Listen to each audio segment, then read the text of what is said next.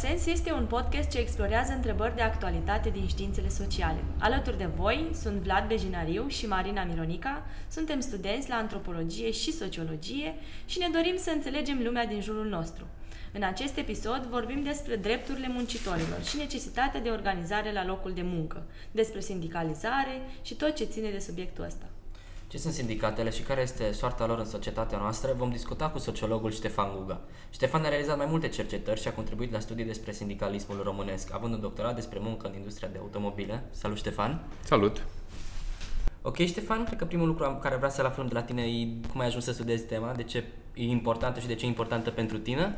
Adică pentru mine e o chestie oarecum personală. Când eram mic, a mei părinți la muzeul la care lucrau erau amândoi membri de sindicat și au avut uh, probleme cu conducerea și atunci uh, am crescut mic în acest, de mic încă în acest câmp oarecum al luptei sindicale și am înțeles oarecum ce înseamnă puțin oarecum cât putem atunci organizare sindicală. Uh, da, n-am o poveste așa, e o poveste personală, dar nu așa de îndepărtată, să zicem. Uh, totul a început la, la Budapesta, unde făceam un masterat, uh, perioada 2008-2010, un masterat în sociologie. Aveam, la momentul respectiv ne-am format un grup foarte sudat, să zicem, de colegi, de prieteni. Am devenit între timp, în care na, făceam tot felul de lucruri, citeam, discutam, era un mediu, să zicem, destul de politizat, de stânga, discutam foarte multe lucruri despre, despre capitalism, despre muncă și așa mai departe și eram toți pasionați de, de subiectul ăsta. Și când a venit discuția să, să ne alegem teze de doctorat, de, teme de doctorat, na, eu am ales să, să, să fac ceva, ceva pe subiectul muncii. A fost o mai oarecare o întâmplare, să zicem. În 2010, 2009, de fapt, sfârșitul 2009, când a trebuit să, să fac aplicația, căutam subiecte efectiv pe internet, eram la Budapesta, nu știam uh, foarte bine, da, și am văzut că știam deja, dar am, am făcut o mică cercetare online, că în 2008 fusese o grevă foarte importantă, o grevă mare de 3 săptămâni la fabrica de mașini la Dacia, la Mioveni, în România. Și am zis, hei, de ce să nu fac uh, ceva pe subiectul ăsta? Nu era mare lucru, trebuia să scriu o aplicație de două pagini, nu era chiar mare filozofie, am mers pe chestia asta. Uh, am intrat la doctorat și de acolo am, na, a trebuit să și fac uh, cercetare pe subiectul respectiv. Și apoi, uh, ceva mai târziu, vreo 3-4 ani mai târziu, uh, când deja am terminasem uh, partea de cercetare, trebuia să intrasem în faza sa de scris, care a durat destul de mult. Uh, și, mă rog, aveam nevoie de, de bani să mă pot susține și mi s-a, mi s-a oferit ocazia de a, de a face cercetări, o cercetare la inițial și după mai multe, pe, mă rog, să zicem, cercetări mai de domeniul politicilor publice. Da? Deci să ne uităm la momentul respectiv, trebuia să analizez uh, impactul uh, adoptării noi legislații în domeniul dialogului social în 2011, și apoi cu, cu schimbările codului muncii și problema muncii atipice, de acolo a început cumva. Na. Chestia asta am făcut-o de, de nevoie la momentul respectiv și apoi, după ce am uh, terminat și doctoratul, s-a transformat într-o preocupare permanentă, să zicem. Na. Pe lângă dimensiunea asta de uh, context academic și momentul în care ai decis că să cercetezi subiectul ăsta, care e importanța generală a studiului ca sociologi sau ca oameni preocupați de ce se întâmplă în lumea noastră? De ce ar trebui să ne intereseze subiectul ăsta al uh, organizării la locul de muncă și al uh, sindicalizării? În primul rând pentru că mai toată lumea lucrează, pentru că trebuie să lucreze, da?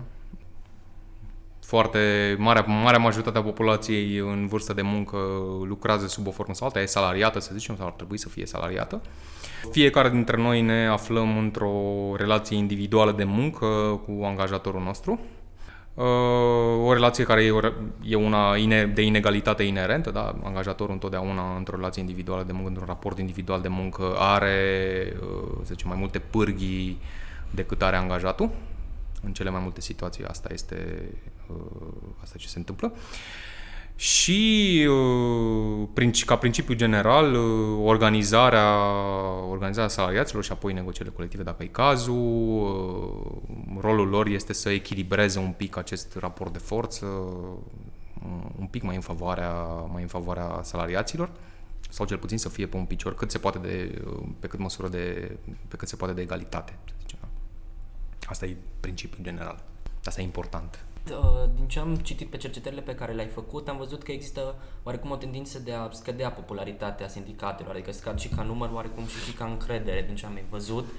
Uh, și voiam să, voiam să te întrebăm care ar fi motivul sau de, de ce se întâmplă așa ceva. Și dacă e o chestie care e specifică doar României sau e o mișcare cumva globală a uh, scăderii frecvenței acestor mișcări. Da, deci e un, e un fenomen, bineînțeles, mai destul de global, cel puțin în, dacă vorbim de vechile bastioane sindicale da, de, de Europa și de America de Nord, care se întâmplă de ceva timp, deci în Europa de vest e o, e o problemă de câteva decenii, în România e vizibil deja, foarte, foarte vizibil din anii 2000, da, deci scade rata de sindicalizare, din nou rata de sindicalizare înseamnă ponderea membrilor de sindicat în, în, în totalul salariaților. Cauzele sunt multiple, uh, sunt și uh, chestiuni ce țin de um, structura economică, da, se schimbă, nu mai avem uh, cea mai mare parte a salariaților nu mai este în industrie, unde aveai un context, aveai fabrici mari, unde sunt, e mult mai ușor pentru oameni să se simtă solidari și să, să se organizeze, da? se văd, se cunosc situația și așa mai departe, se văd față în față mulți dintre ei, un adversar, să zicem, e mult mai ușor, mai vizibil și așa mai departe. E mult mai dificil într-un, într-o economie mult mai fragmentată, uh, unde serviciile domină, da? să zicem, deși nu neapărat cazul României în momentul de față. Asta ar fi un motiv, uh, un motiv structural. Un, uh, după aceea sunt foarte multe motive organizatorice,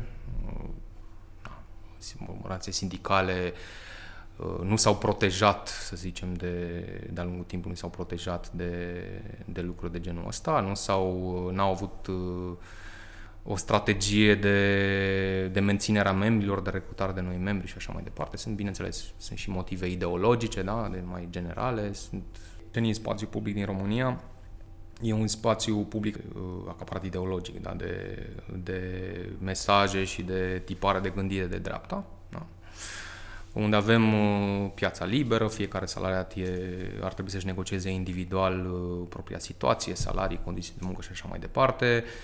Rostul sindicatelor nu e foarte clar, dacă gândești în felul ăsta, nu prea au sens, pot fi chiar un element perturbator.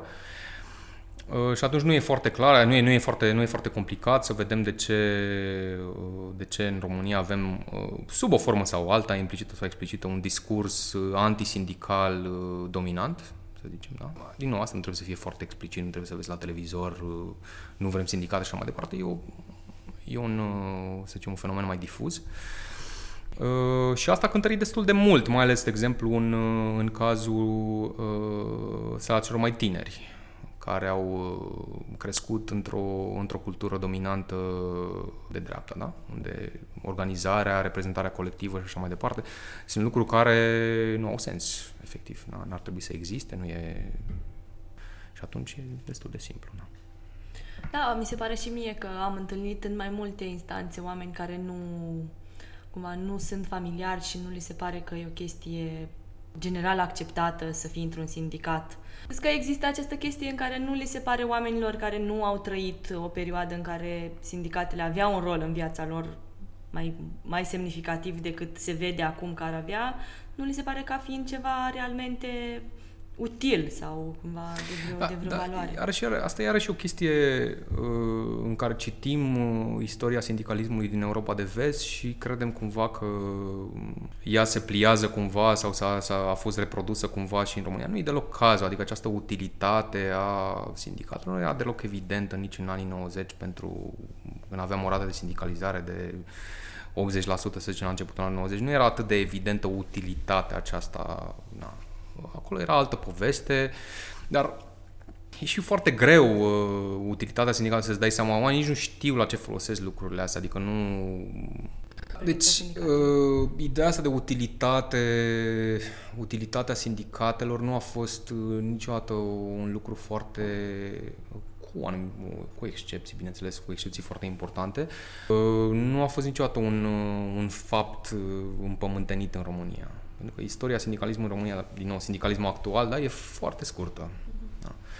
În anii 90, sindicatele, bineînțeles, aveau uh, o anumită forță, da, dar ele mergeau în defensivă tot timpul. Deci n-a fost uh, această idee de sindicatele ne-au obținut nouă niște drepturi, povestea din Europa de Vest, da? sindicatele au obținut niște drepturi cu ziua de muncă de 8 ore, cu nu știu ce, cu nu știu ce, care la un moment dat uh, au devenit un fel de, sau s-a stabilit un status quo, da?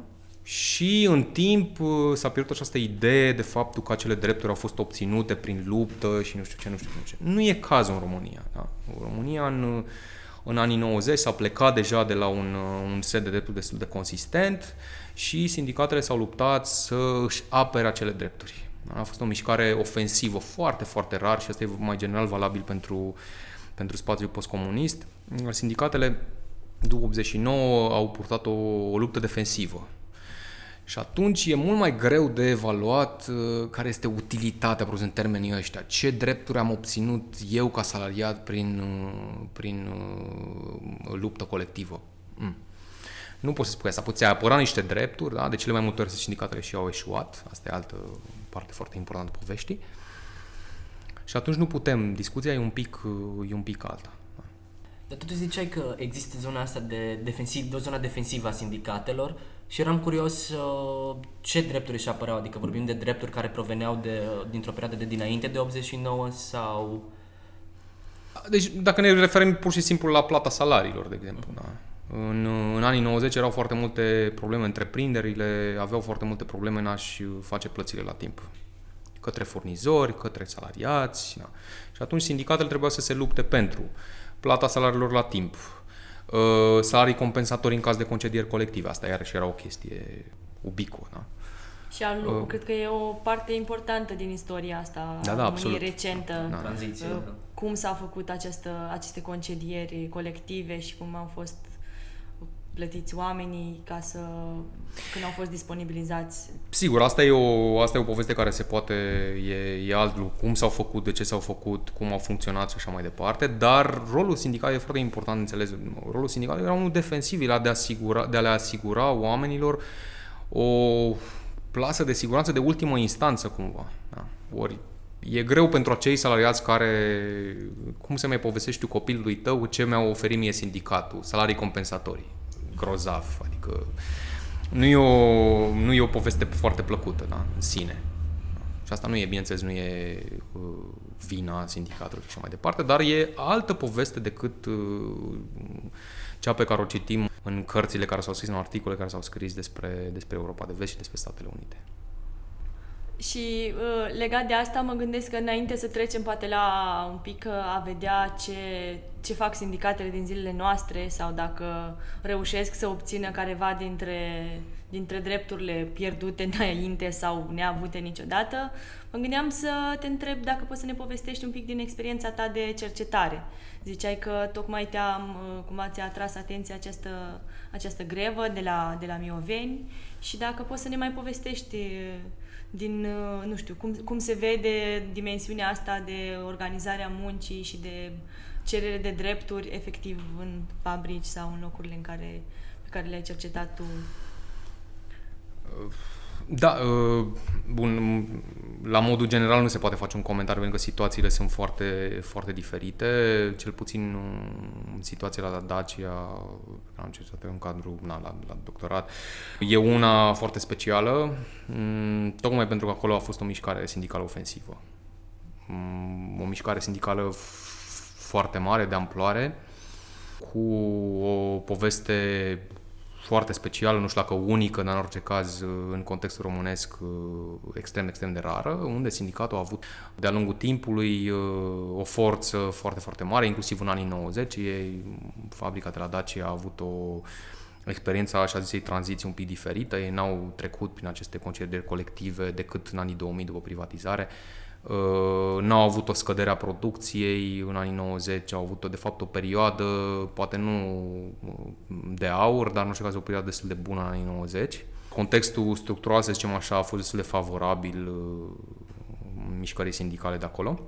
Și au avut și, bineînțeles, și partea de organizare a fost iarăși unică. A fost un context în care s-a putut crea o mișcare sindicală, în adevăratul sens al cuvântului, la nivel local care a fost foarte activă în anii 90 și care a putut rezista și uh, privatizării din, uh, din 99 și concediile colective care au urmat și lucrurile a culminat în această grevă de, de 3 săptămâni din, uh, din 2008 unde au și câștigat, au avut uh, sorți de izbândă și a fost o chestie iarăși unică, asta e ce m-a atras acolo. Uh, Acum, de ce s-a întâmplat asta și cum, e o poveste extrem, extrem de lungă. Citiți doctoratul.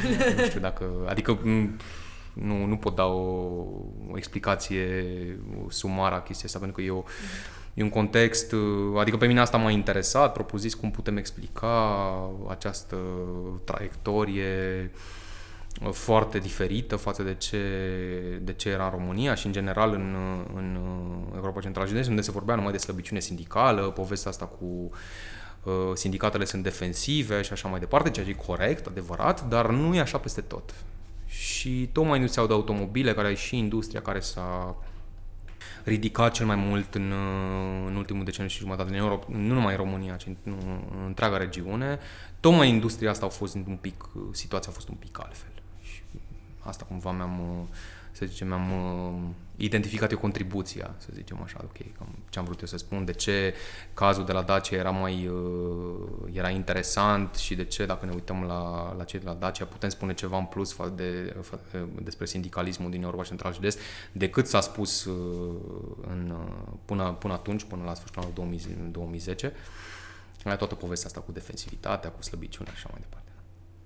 Deci e un context favorabil, adică asta mă gândesc că ai spus că e specificitatea tocmai cazului, mai ales privind uh, privatizarea, adică de obicei când vorbim, după privatizări vorbim de concedieri masive, dar ai zis că acolo în continuare s-a păstrat o luptă sindicală destul de puternică. Au, au fost concedieri, deci nu e... La Dacia ei au plecat, ei erau foarte, foarte... Din nou, e... Ca să faceți o idee cantitativă așa, ei aveau undeva în, imediat după Revoluție, aveau în jur de 29.000 de salariați. Uh, și în 99, când a fost privatizată uzina, avea tot ceva pe acolo, 29 de mii și ceva, 28 de și ceva, nu mai țin minte. În orice caz nu existaseră, nu, nu, nu au fost loc concedii colective o, sau o reducere de activitate. Din potrivă, vârful producției uh, pre-Logan a Dacia a fost în 97, când au produs peste 100.000 de mașini. Da. Producție vârful de produs chiar și mai mult decât înainte de 89. Nu prea vezi chestia asta în alte întreprinderi, nu prea auzi așa ceva. De ce s-a întâmplat asta și e o, e o altă poveste. După privatizare și a fost un acord de privatizare care includea un, un acord social pe stil francez, de, totul era planificat din timp, de la început era foarte clar Uh, câte disponibilizări urmau să aibă loc, uh, erau, ele erau eșalonate, odată la trei luni plecau câteva sute de muncitori și așa mai departe, plecări voluntare. Uh, deci au avut loc disponibilizări, nu mai știu cifrele exact, la cred că până în 2005 deja fabrica avea undeva la 11.000 de salariați, ceva de genul ăsta, da? deci au fost disponibilizări masive, deci nu ne și acolo, numai că cei de la sindicat au reușit să, să gestioneze cumva situația. Într-un mod cu, bineînțeles, cu, cu drama de rigoare, nu înseamnă că tot a fost deloc uh, grozav, dar au reușit cumva să iasă din uh, chestia asta uh, ca un sindicat puternic. Ceea da. ce nu prea, iarăși, e o poveste destul de, destul de unică, zice eu. Ziceai uh, că au reușit să cumva să-și mențină imaginea pozitivă uh, sindicatul de la, de la Dacia, deși au, s-au întâmplat atât de multe cumva chestii nefericite pentru muncitorii pe care le reprezentau și ziceai că e un caz cumva excepțional, pozitiv sau fericit, i-aș zice eu, în care na, cumva s-a reușit o grevă care era menită să apere și să opună rezistență intereselor angajatorului. În, în ce constă exemplul ăsta pozitiv? Adică dacă e să ne gândim uh, așa, să ne rămână în minte, care e partea aia fascinantă, pozitivă despre, despre ce s-a obținut la, Da, în primul rând nu e o chestie de, doar de imagine, din potriva, adică un sindicat nu e, dacă te gândești la sindicalism, când ai imagine, eu, deja ai, ai pierdut în vedere cel mai important lucru care e partea de organizare, adică e, un, un sindicat e că până la urmă ai niște oameni care se ocupă de asta, niște lideri care sunt o mână de oameni de regulă, nu ei sunt, asta e și greșeala și pentru salariat să creadă că sindicatul este altcineva, sunt ăia de acolo care fac ceva, nu, sindicatul e o chestie de organizare, de organizare la firul ierbii de cele mai multe ori. Și asta a fost va, o, o bună parte a explicației succesului celor de la acea ține tocmai în, a, în conștientizarea importanței acestui element organizațional, organizatoric, pe care l-au ținut în, uh, în frâu foarte bine și au, s-au, s-au investit foarte multe eforturi în, uh, și resurse în uh, povestea asta. De asta au ieșit din acea perioadă foarte dificilă, cumva au ieșit ca o forță și nu ca, ca o organizație extrem de slăbită pe cale de dispariție și așa mai departe. Acum, de acolo până la greva din 2000 s-au mai întâmplat destul de multe lucruri, deci na, disponibilizările s-au terminat prin 2004-2005, până în 2008 s-au schimbat foarte multe lucruri. Și în țară, contextul economic, era boom acela dinainte de criză, fabrica mergea foarte bine și au încercat să-și să, să obțină și ei ceva din beneficiile pe care le avea compania la momentul respectiv ce o lecție din chestia asta, nu știu, că funcționează, că se poate, că nu știu, de... Bun, sunt mai multe chestii, bineînțeles că se poate, da? Deci nu e, vedem totuși că sindicalismul nu, nu afectează dramatic nici profiturile, nu pleacă investitorii, nu se întâmplă nimic, nu e nicio nu colapsează economia de piață și așa mai departe. Asta A, nu? e, e o lecție elementară sau, mă rog, un o chestie pe care o vezi imediat, compania prosperă și așa mai departe, în, mă rog, într-o oarecare măsură poate și din cauza faptului că că există o, un acord acolo permanent între, între salariați și, și angajator. Asta ar fi o primă lecție și doi că se poate face asta, dar este un pic mai reținut aici pentru că să creezi genul ăsta de structură și genul ăsta de mișcare de la zero, mm, Uh, mai greu, adică și asta a fost și tot, uh, tot ce am încercat eu să, să arăt, că de fapt uh, ce succesul acela din 2008 și evenimentul respectiv, de ce s-a ajuns la așa ceva, că nu trebuia neapărat să fie un, putea să fie și un eșec greva respectivă la faptul că ai avut o asemenea o asemenea grevă, vine dintr-o întreagă istorie de organizare și de uh, de luptă sindicală, care era o chestie complet invizibilă în uh, literatura academică, ok, ce făceau aceste sindicate în anii 90, în anii 2000, nu e foarte clar deloc pentru nimeni, sau cel puțin nu era foarte clar uh, munca de la firul ierbii de organizare de, și așa mai departe, ce se întâmpla cu salariații, de ce stăteau în sindicat, ce făceau liderii sindicat și așa mai departe, în perioada asta gria cu tranziției, în ghilimele, da?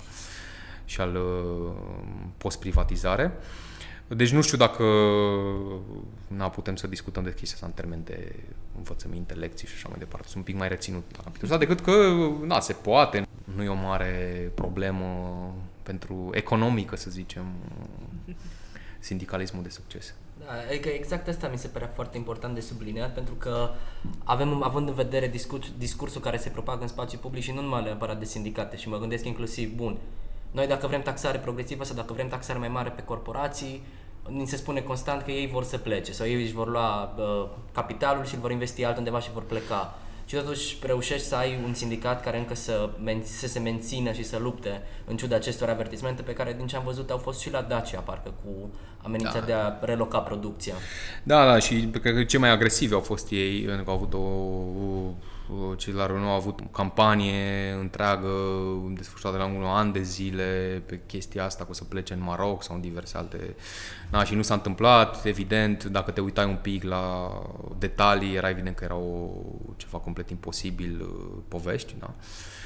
Acum, nici nu trebuie dusă asta la extrem și asta e iarăși o chestie dacă cei de la Dacia, cei de la sindicat de la aceea sunt foarte conștienți de chestia. Înțeleg cumva că un sindicalism ofensiv sau un sindicalism poate fi ofensiv într-un anume context. Da? Deci nu poți să fii ofensiv. Dacă erai ofensiv în anii 90, s-ar putea să să ți-o fi luat în barbă destul de rău, de exemplu, da? dar ei au, știau foarte bine și asta e bine să fie o organizație sindicală, să fie o organizație care înțelege ce se întâmplă. Da? Înțelege contextul, înțelege contextul economic, contextul social, ok, este o perioadă, ce facem aici, face o strategie, da, o strategie ofensivă, defensivă, statică, cine știe, da? E o, e o alegere acolo, deci nu, nu e neapărat nici ideea asta că uh, trebuie să existe sindicaliști care să se lupte ofensiv. Sigur, sigur, în general e foarte bine, dar uh, un sindicalist care merge sau un sindicat care merge din inerție așa, s-ar putea la un moment dat să, să se lovească cu capul de pereți. Dar, mă rog, mai general vorbind, în momentul de față în România este enorm de multă masă de van, marjă de manevră pentru o mișcare ofensivă din partea salariaților. Pe plan individual, pe plan colectiv, asta e altă discuție. Okay. Vreau să discut un pic despre zona de uh, negociere colectivă, având în vedere că este un aspect important al uh, activității sindicale. Care sunt formele de negociere colectivă, cum se negociază și uh, care e tendința? Că din, ce ai, din ce ai studiat am văzut că există o tendință de a scădea, de scădere la nivel de negocieri colective. Cred că asta era povestea cu ce s-a schimbat în urma legii dialogului social.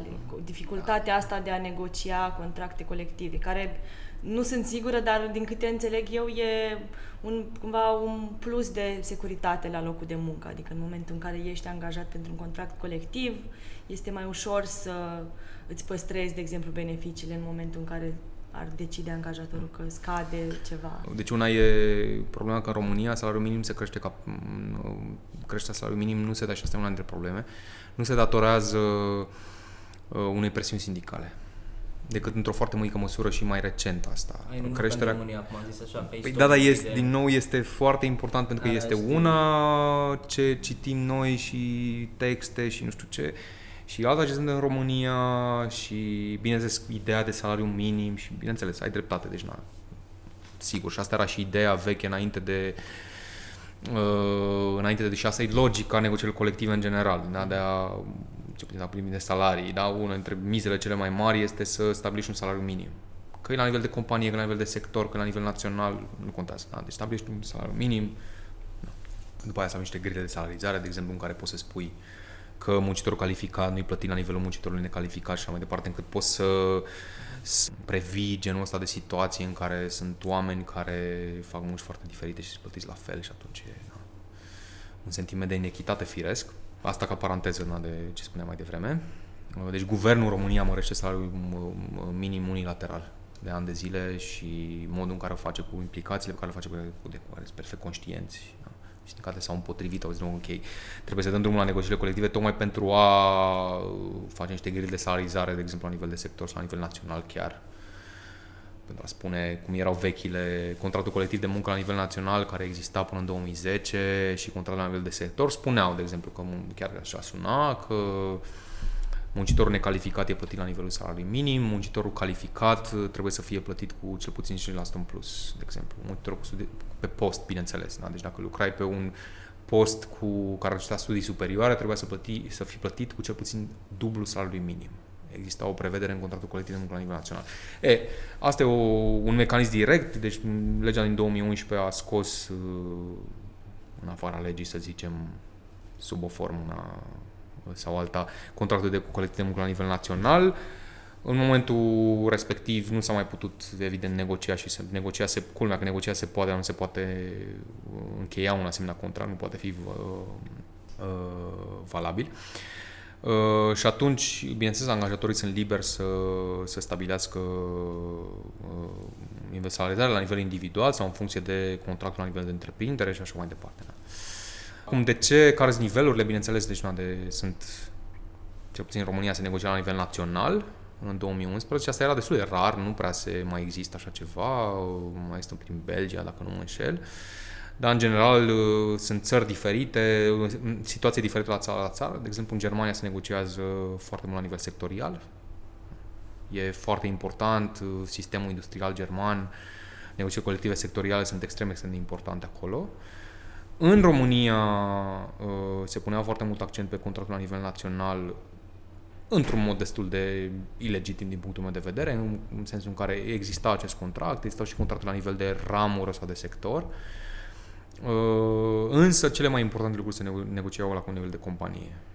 E, legea din 2000 ce a făcut a scos în afara legii contractul la nivel național, a impus niște criterii extrem de restrictive pentru negocierile la nivel de sector de activitate. Practic nu se mai poate face lucrul ăsta, mai ales în, în, în sectorul privat. Nu mai poți să ai un contract la nivel de sector care se aplice tuturor salariaților din sectorul nu știu, bancar, comerț, ce vreți. Na, asta era logica. Aveai un contract colectiv negociat de niște federații sindicale și federații patronale uh, și conținutul respectivului contract se aplica pentru toți salariații din uh, sectorul respectiv. Acum, logica asta e, lucrul asta o logică, da? De exemplu, ai un sector de activitate nu știu, industrial, comerț, nu contează, da? unde ai uh, anumite nevoi ale salariaților, un anumit profil al salariaților, nu știu, ai un sector foarte feminizat și atunci tu ai un, un sau foarte îmbătrânit sau nu știu ceva de, na, unde ai niște nevoi specifice pentru salariații respectivi sau pentru majoritatea salariaților din sectorul respectiv și atunci poți să faci un contract colectiv la nivel de sector în care să ai anumite prevederi care să protejeze, să le ofere niște drepturi salariaților respectivi uh, na, drepturi uh, care să le uh, nu știu, potrivite situației respective. Da? S-a renunțat la lucrul ăsta și acum se negociază la, la nivel de, uh, de întreprindere, cele mai mult. Unde se face asta? Că și aici sunt condițiile destul de restrictive, nu prea se face asta în cele mai multe companii, nici nu este sindicate și dacă, chiar dacă sunt condițiile de, pentru un sindicat să, pentru un sindicat să participe la negocieri sunt uh, foarte dure, condițiile legale. Și atunci nu, nu prea mai avem prea multe negocieri în România, să zicem. Ca- care sunt aceste condiții foarte dure? Adică ce presupun așa la o... Cea mai importantă e chestiunea reprezentativității. De exemplu, ca un sindicat să poată participa, uh, să poată să negocieze și să semneze un contract, trebuie să aibă cel puțin jumătate plus unul din uh, numărul de salariați dintr-o întreprindere. Wow. Deci dacă ai, uh, înainte era o treime, înainte de 2011, deci dacă ai o întreprindere cu 100 de salariați, ai nevoie de un sindicat, trebuie să aibă 51 de salariați ca să poată încheia un contract colectiv de muncă cu angajator. Dacă Ce? nu, pot avea negocieri colective în alte condiții, dar niște condiții, să zicem, mult mai neprietenoase pentru salariați. Așa. Ziceai acum că e dereglementată zona asta în care nu există posibilitatea să negociezi în funcție de domeniul economic. Acum mă gândesc și la breasla asta a lucrătorilor culturali și dat fiind faptul că suntem în, în spațiul de la, de la Teatru Macaz din București, mă gândesc că e un subiect foarte arzător și mi-am dat seama și eu cunoscând oameni din zona asta că sunt privați de această, lucrătorii culturali sunt privați de această posibilitate a sindicalizării sau organizării într-un fel în care să poată să uh, să ceară niște drepturi sau să fie reprezentați la tot felul de discuții. Pentru că de multe ori nu sunt efectiv angajați sau sunt uh, plătiți pe contracte, pe prestare servicii sau drepturi de autor și așa mai departe. Uh, ce, care sunt, nu știu, descoperirile pe care le-ai făcut, le-ați făcut sau le-ai făcut tu atunci când ai, când ai analizat povestea asta cu legea dialogului social? Da, și... Uh, în primul rând nu e vorba numai de, sau bine, uh, nu e vorba de lucrătorii culturali ca atare, nimeni nu spune că lucrătorii culturali nu au voie să se organizeze sau nu știu ce. Problema e una, și aici chiar sunt e o problemă globală, să zicem, nu, numai, nu e numai situația României, uh, și anume că toată filozofia juridică, tot fundamentul juridic al ideii de uh, negociere colectivă, de organizare în sindicate de, și de negocieri, e bazată pe această idee de contract de muncă. Istoric vorbind, de aici a plecat, de faptul că uh, există această relație individuală de muncă, care e fundamentală în acest contract, uh, așa mai departe. Sunt Uh, istoria dreptului muncii despre asta vorbește, despre contractul de muncă individual și apoi colectiv și așa mai departe și ele sunt legate uh, legate juridic foarte strâns și atunci întrebarea este ce se întâmplă când uh, um, relațiile de muncă, să le spunem așa, nu, deși na, tehnic vorbind nu este corect, ele nu mai sunt, nu se mai bazează pe un contract de muncă, ci se bazează pe alte forme contractuale. Da. Deci uh, contractele erau, contractele de colaborare nu mai există, dar problema drepturilor de autor, contractul de cesiune a drepturilor de autor în cazul lucrătorului cultural, da. Conform legii, și nu, iarăși nu e cazul, nu e doar situația din România, e în majoritatea țărilor europene, uh, oamenii care lucrează pe, pe drept de autor nu se pot organiza și nu pot negocia colectiv. Conform legii, adică legea nu le oferă, pentru că legea codul muncii, legislația muncii protejează salariul. Scopul este să protejeze salariații, să le ofere, de exemplu, un cadru care, ok, voi vă puteți organiza, puteți face și asta, legea vă protejează, angajatorul nu are voie să vă facă asta și asta și asta, nu știu ce. E, în cazul uh, non-salariaților, să zicem, legea nu mai spune nimic. Acolo e legea pieței. Da? Fiecare, tu ai un contract, uh, e ca la magazin. Da? Deci mă duc și, mă rog, da, mi-am cumpărat un frigider, să zicem, am semnat un, o factură sau ceva sau așa mai departe, așa e și cu drepturile de autor, da? Pe asta se bazează numai acest contract de muncă, contract individual de muncă, nu se mai aplică codul muncii, nu mai e valabilă legislația muncii. Da, e valabilă altă, da? Codul civil, codul fiscal, bineînțeles, dar uh, sunt alte lucruri uh, și atunci nu mai este acest fundament uh, pentru negocieri colective. Da? Ele pot avea loc, bineînțeles, teoretic cel puțin, dacă, na, nu știu, piața permite așa ceva. Sau sunt de bună credință cei care nu există așa ceva. sau da. chestii Bine, aia e una, negocierile individuale, bineînțeles, ele există da. inerent, adică nu de, aia e de la sine înțeles. Da. Și când ai un contract sau prestezi genul ăsta de muncă pe baza unui contract de gestionare a dreptului de autor, tu, teoretic, la semnarea acelui contract, tu negociezi niște clauze, ok, e acel contract. Da. Dar nu mai ai această și legea spune, ok, trebuie să existe un contract, el trebuie făcut, trebuie să arate într-un anume fel și așa mai departe, da, contractul individual, da? Dar nu mai există această chestiune a contractelor colective.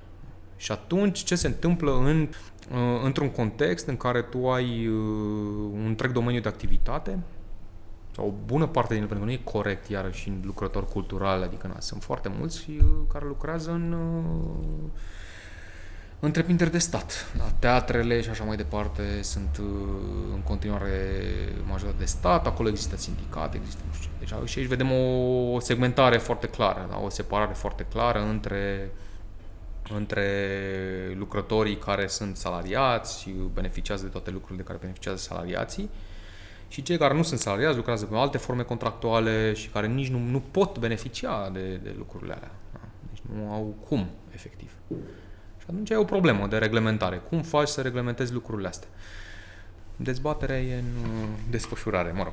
Da, mi se pare că e, o, e un moment în care sunt dezavantajați cei care nu au deja o formă de protecție. Adică în momentul în care ești angajat la instituții uh, de stat, mai ales, sau eventual dacă există instituții private care au atât de mulți angajați încât poți să, poți să ai o organizare din asta serioasă, ești privat de toate felurile în care oamenii care lucrează, adică muncitorii, sunt protejați de lege. Ești pur și simplu în afara acestei modalități de a te, nu știu, încadra în ceea ce poate să-ți ofere statul.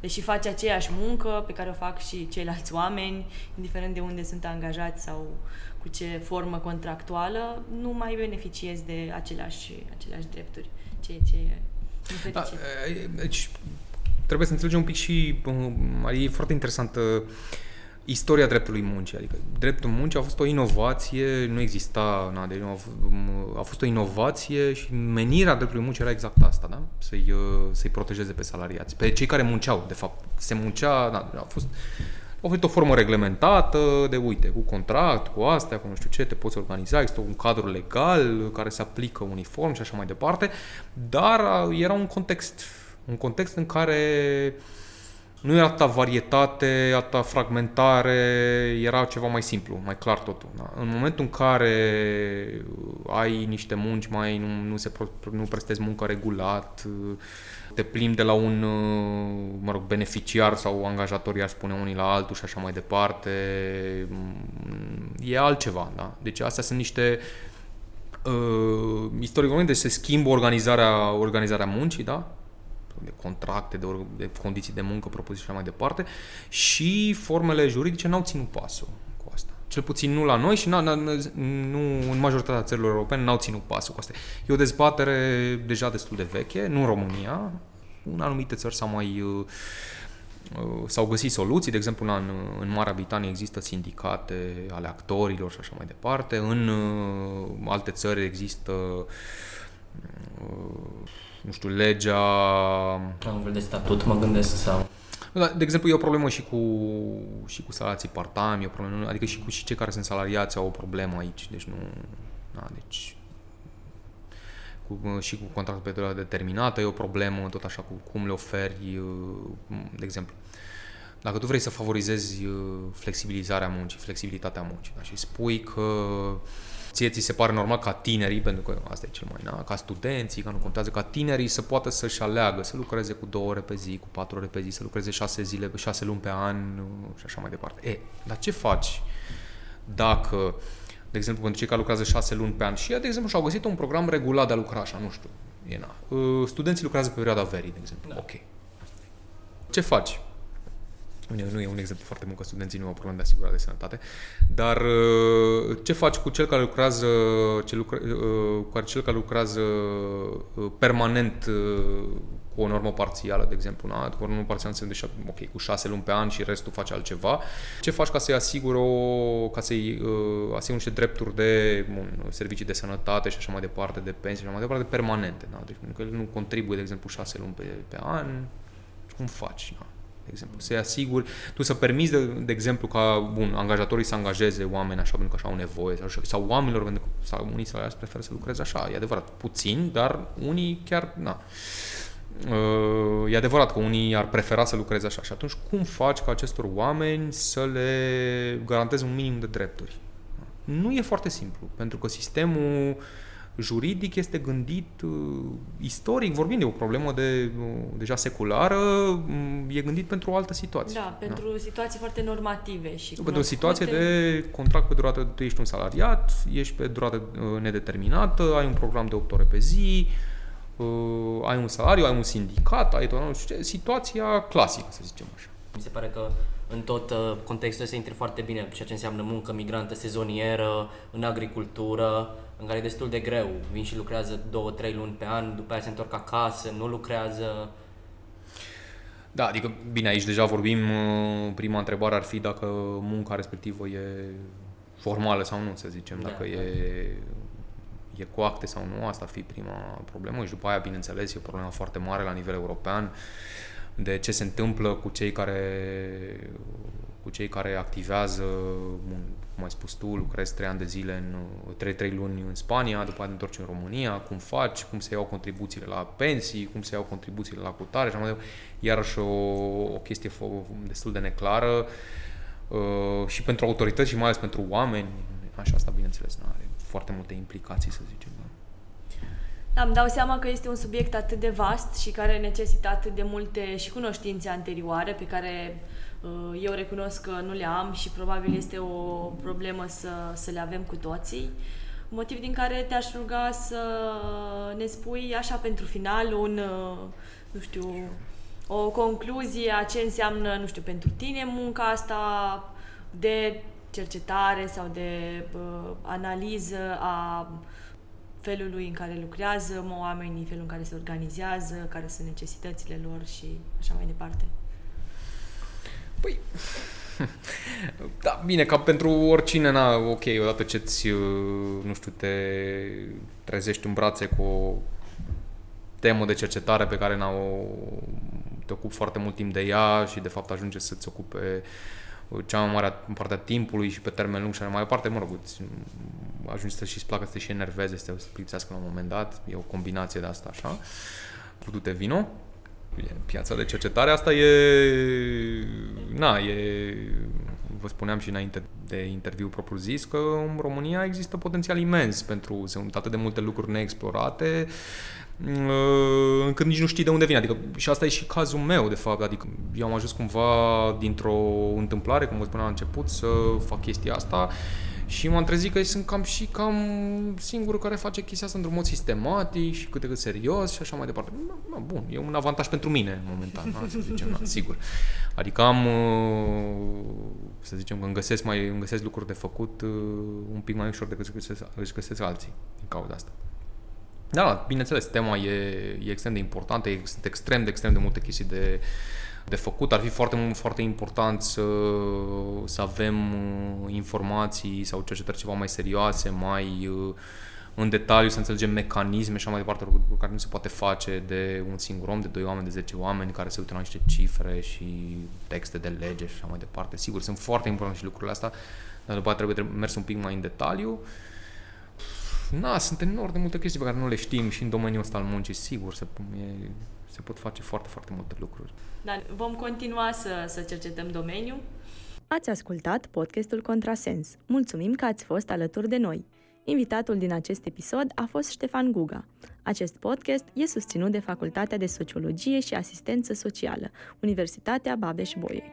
Pentru spațiul de înregistrare, mulțumim Macaz, bar, teatru, coop din București. Iar pentru susținerea tehnică, îi mulțumim lui Alin Răuțoiu, autor de video-eseuri despre comicsuri, pe care vi le recomand cu drag. Ne bucurăm de orice susținere unică sau recurentă din partea voastră pe Patreon. Episodul de astăzi a fost produs de Marina și Vlad, compoziție muzicală Heim Studios. Mai multe despre Contrasens aflați pe pagina noastră de Facebook. Ne puteți asculta pe toate aplicațiile de podcasturi. Așteptăm părerile voastre sau eventualele întrebări la adresa noastră de e-mail contrasensaronprotonmail.com. Pe curând!